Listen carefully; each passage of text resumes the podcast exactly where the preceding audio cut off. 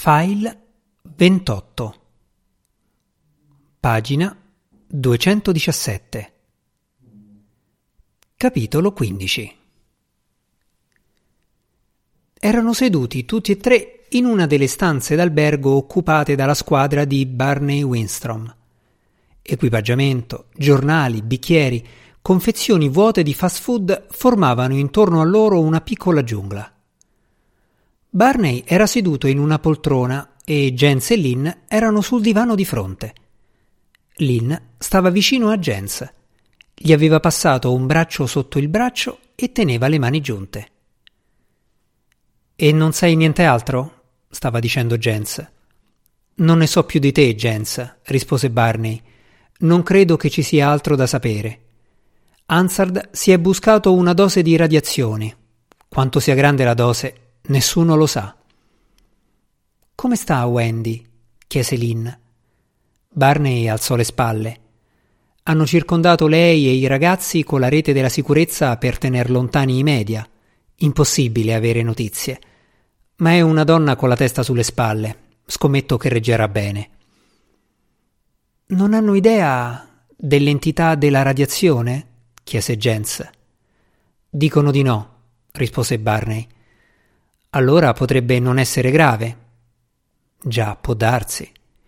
Non. Jens lo guardò. Non mi sembri molto convinto. Come posso saperlo? disse Barney. Se hai qualche ragione per pensare che non può andare tutto bene e che non c'è speranza, dimmelo. Niente di preciso, disse Barney. Sentiamo, maledizione. Come vuoi disse Barney. È solo una sensazione e l'esperienza.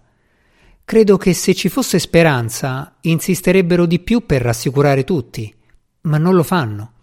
Si comportano come un branco di dottori che continuano a ripeterti che non puoi essere sicuro fino a che non arrivano le analisi dal laboratorio.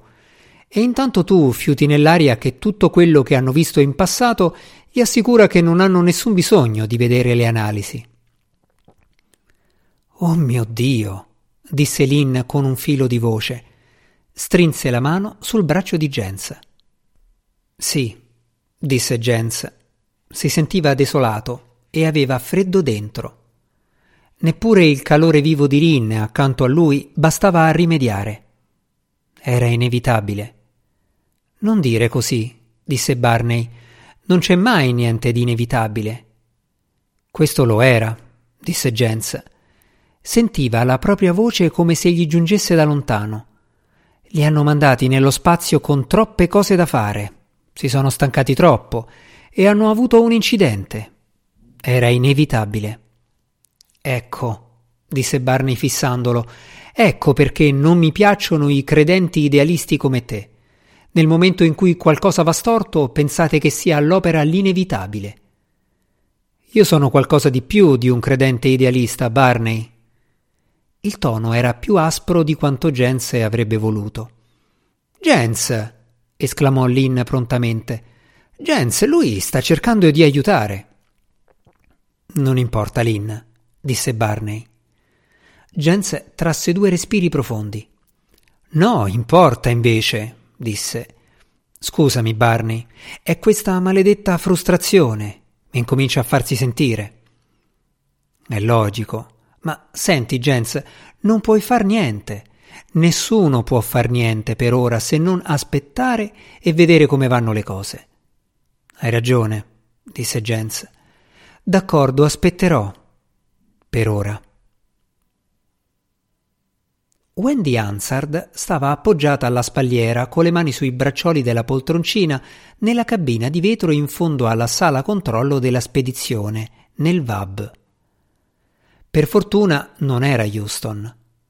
Fino a due anni prima il controllo della spedizione sarebbe stato a Houston e lei sarebbe stata là ad attendere, separata dagli amici e da tutto ciò che le era familiare, dalla casa e forse anche dai figli.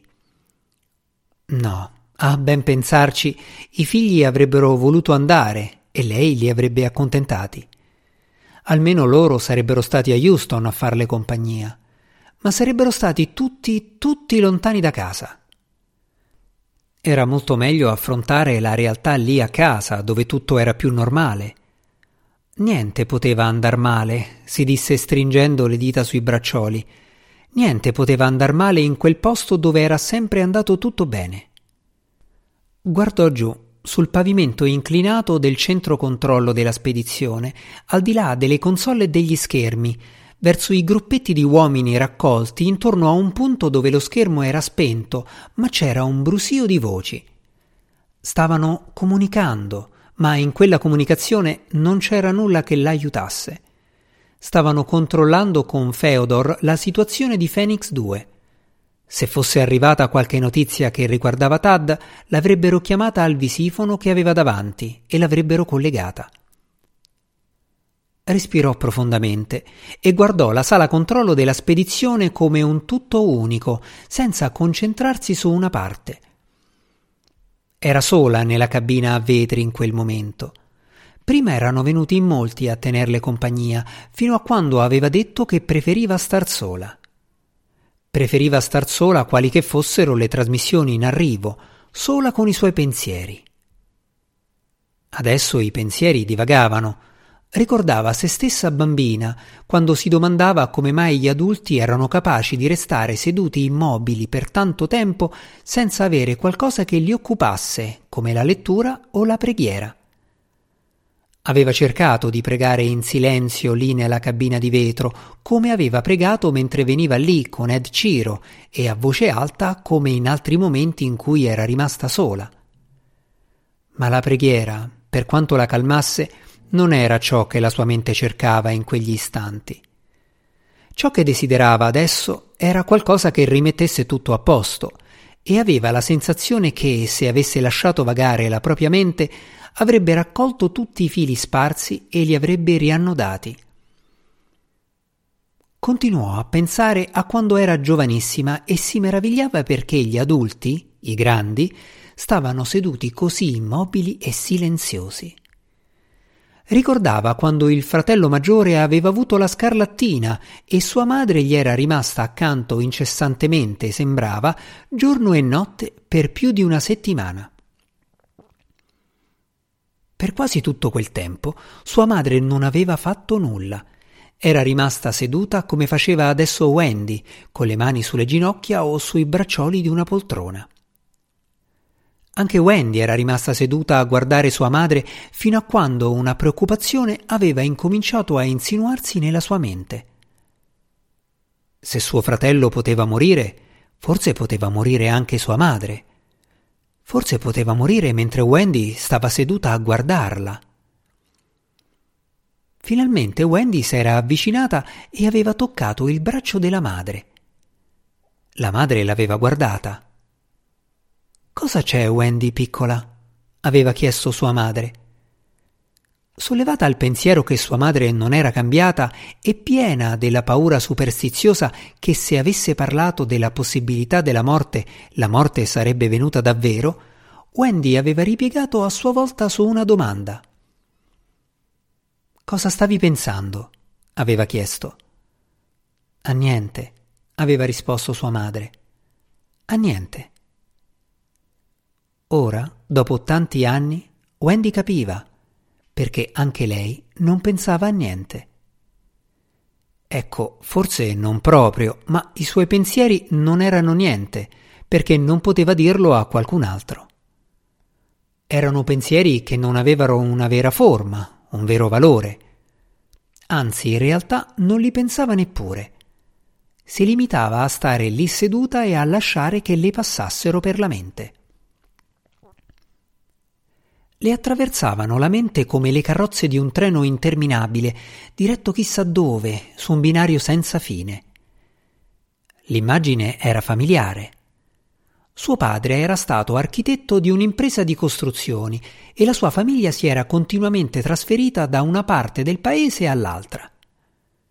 Quando era più giovane, ad ogni trasloco aveva lottato con il dispiacere di lasciare tutti i suoi amici e i luoghi divenuti familiari Più tardi aveva imparato a stare tranquilla sul treno che ogni volta li portava lontano e a lasciare che accadesse, lasciare che il passato se ne andasse, mentre il treno la portava in un posto nuovo, come se ricominciare continuamente fosse un modo naturale di vivere. Alla fine aveva semplicemente lasciato che ogni volta il treno la portasse via dove voleva.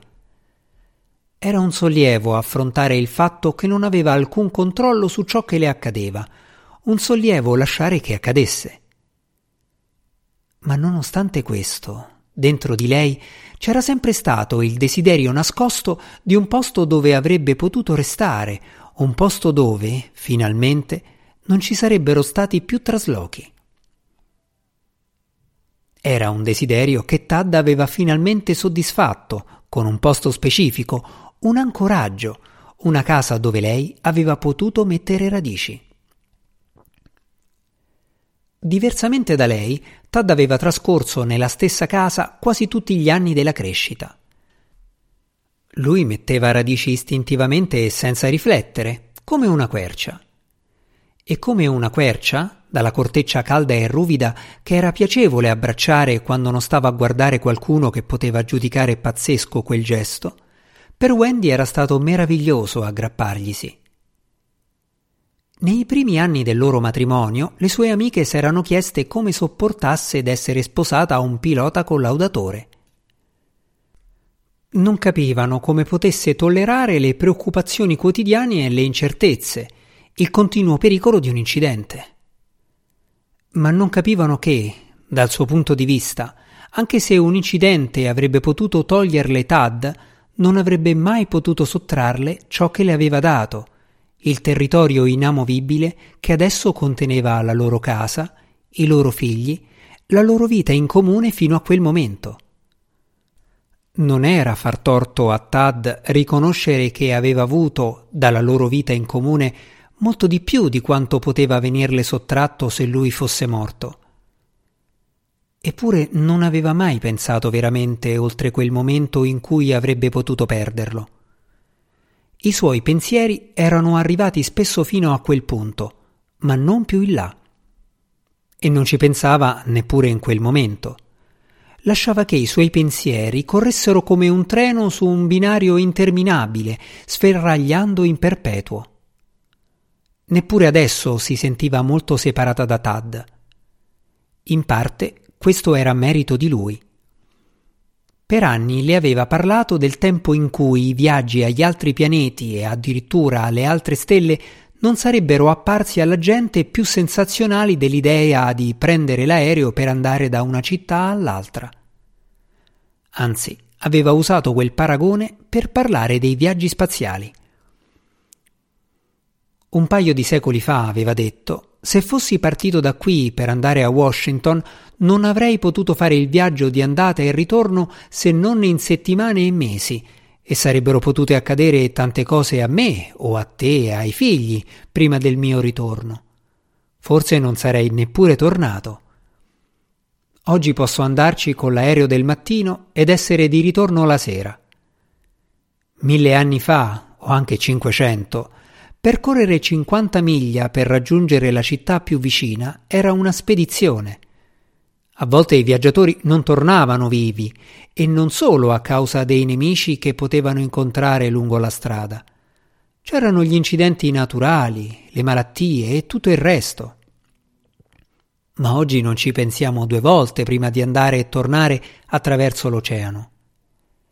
E sarà così la traversata dello spazio per i nostri trisnipoti, Forse Marte sarà per loro come una gita domenicale, quindi non è probabile che io debba andare in qualche posto che comporti più di una gita domenicale se orienti il tuo pensiero al futuro. Wendy gli credeva. Nei primi tempi del loro matrimonio, prima che nascessero i figli, aveva fronteggiato a modo suo i pericoli della vita di Tad, cercando di stargli vicina con la mente e con lo spirito, anche se erano separati fisicamente dallo spazio.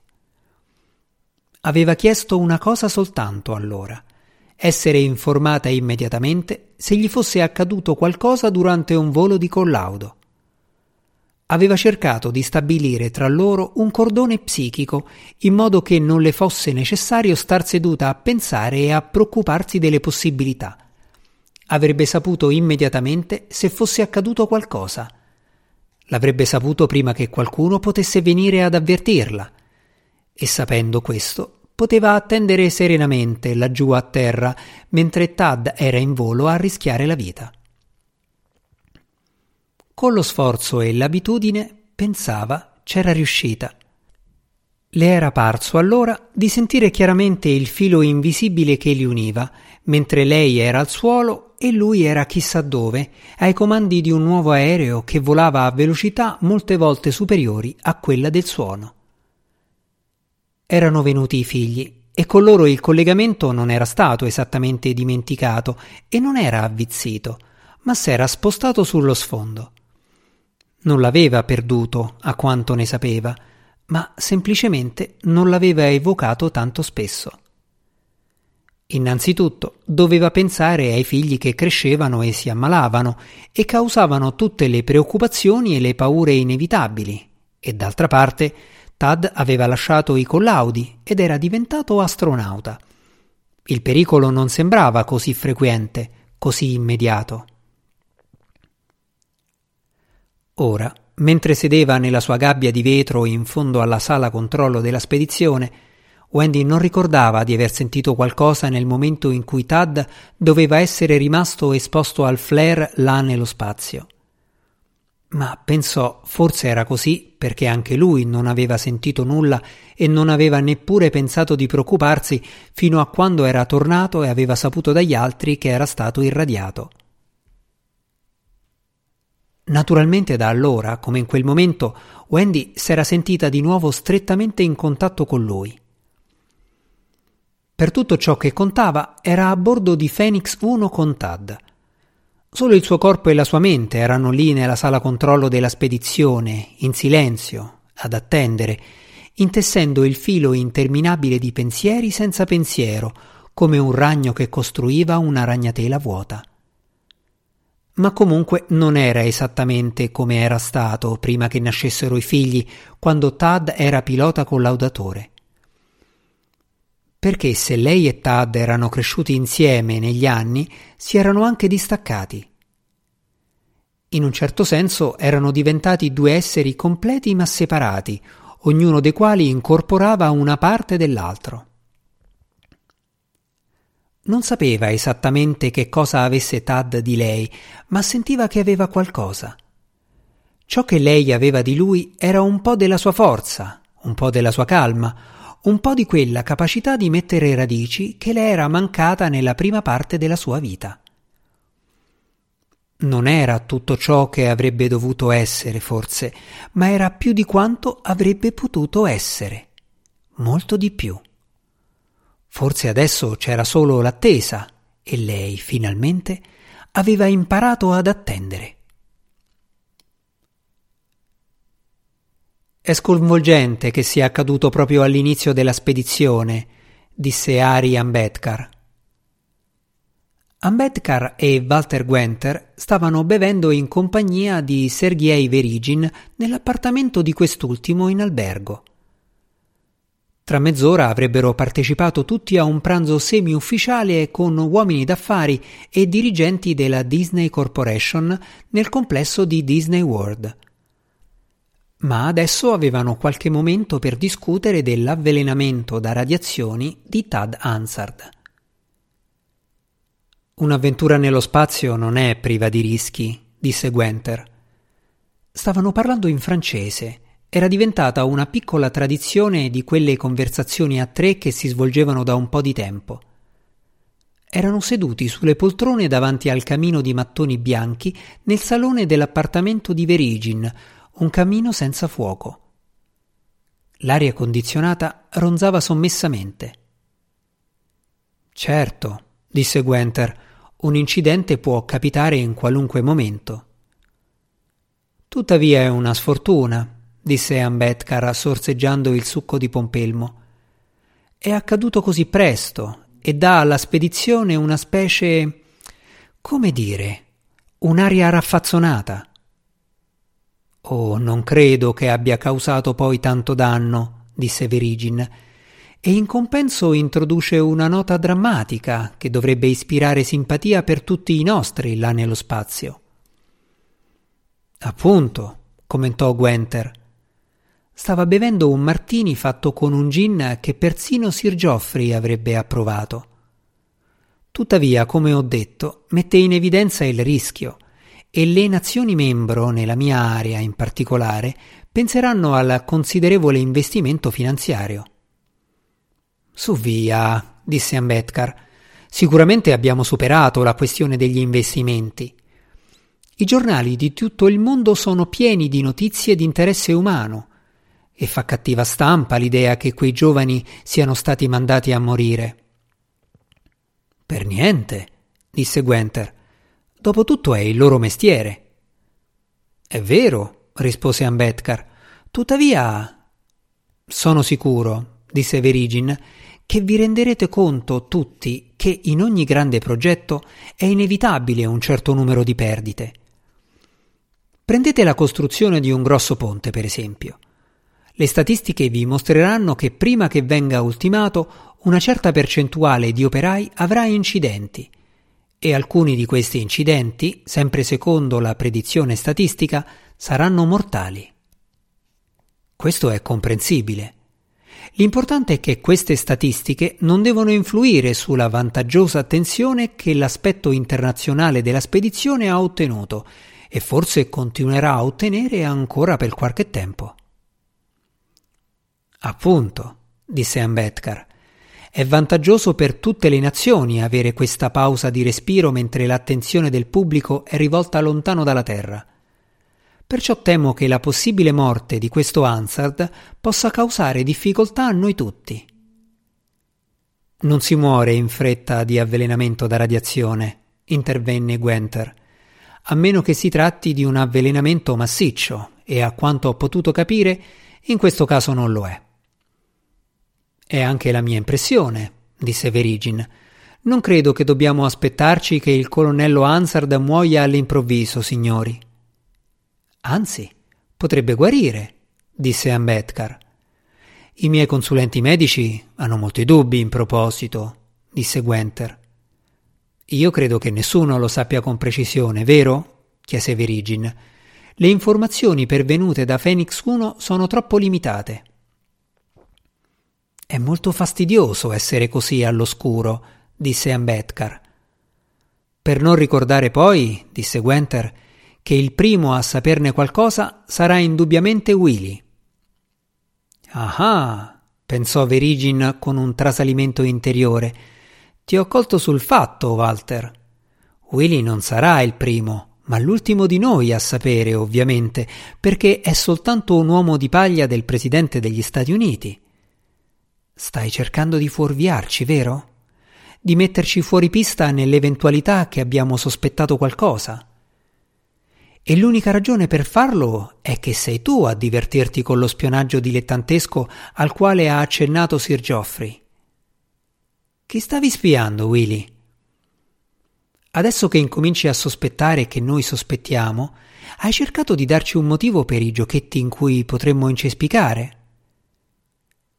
Verigin lanciò una rapida occhiata ad Ambedkar. Anche il vecchio volpone s'era accorto che Gwentar s'era tradito? Sì, se n'era accorto. Lo si vedeva dal modo solenne in cui teneva il bicchiere di succo di pompelmo. In ogni caso, disse Verigin, per quanto sia doloroso che uno dei nostri marsnauti debba pagare con la vita, spesso questo è il prezzo delle grandi spedizioni anzi del progresso in tutti i campi. Sono convinto che dobbiamo farci forza in qualunque situazione, anche nell'ipotesi che non sopravviva. Dobbiamo tenere l'attenzione e le speranze concentrate sugli altri coraggiosi che sono ancora in buona salute e proseguono il viaggio per realizzare un vero sbarco internazionale sul pianeta nostro vicino. Non pensate che ci sia l'eventualità che rimandino indietro una delle navi? disse Ambedkar. Voglio dire perché Hansard abbia la migliore assistenza medica possibile. Far tornare indietro una delle navi? disse Gwenter. Se possono tornare indietro da Marte, senza dubbio possono farlo quando non sono ancora arrivati a metà strada, disse Ambedkar. Oh, so che è fisicamente possibile, disse Gwenter in tono un po' irritato. Mi stavo chiedendo se è pratico. Fisicamente possibile o no, disse Verigin senza alzare la voce, io penso che sarebbe assolutamente poco pratico mettere in pericolo la spedizione riducendola da due navi a una sola.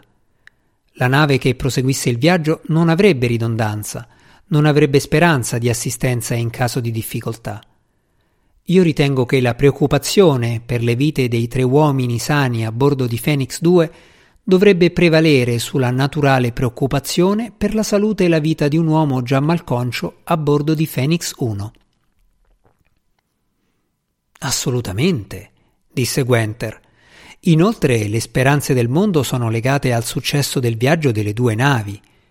Devono andare entrambe, a qualunque costo.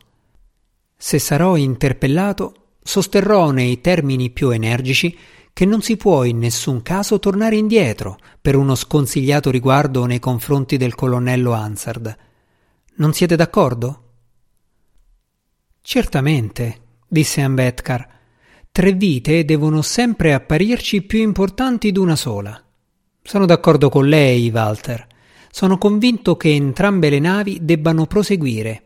E anch'io lo dirò, se me lo chiederanno. E lei, Sergei? È d'accordo, non è vero? Oh, naturalmente, mormorò Verigin. Tuttavia appare sempre più evidente che questa spedizione è molto meno preparata di quanto credessimo. Ma noi non possiamo farci nulla ormai, possiamo solo sperare che gli uomini a bordo delle navi facciano i debiti sforzi per portare a termine la missione. Anch'io penso che debbano continuare tutte e due le navi, qualunque cosa accada ad Ansard. È semplicemente ragionevole aspettarci che proseguano. Pagina 226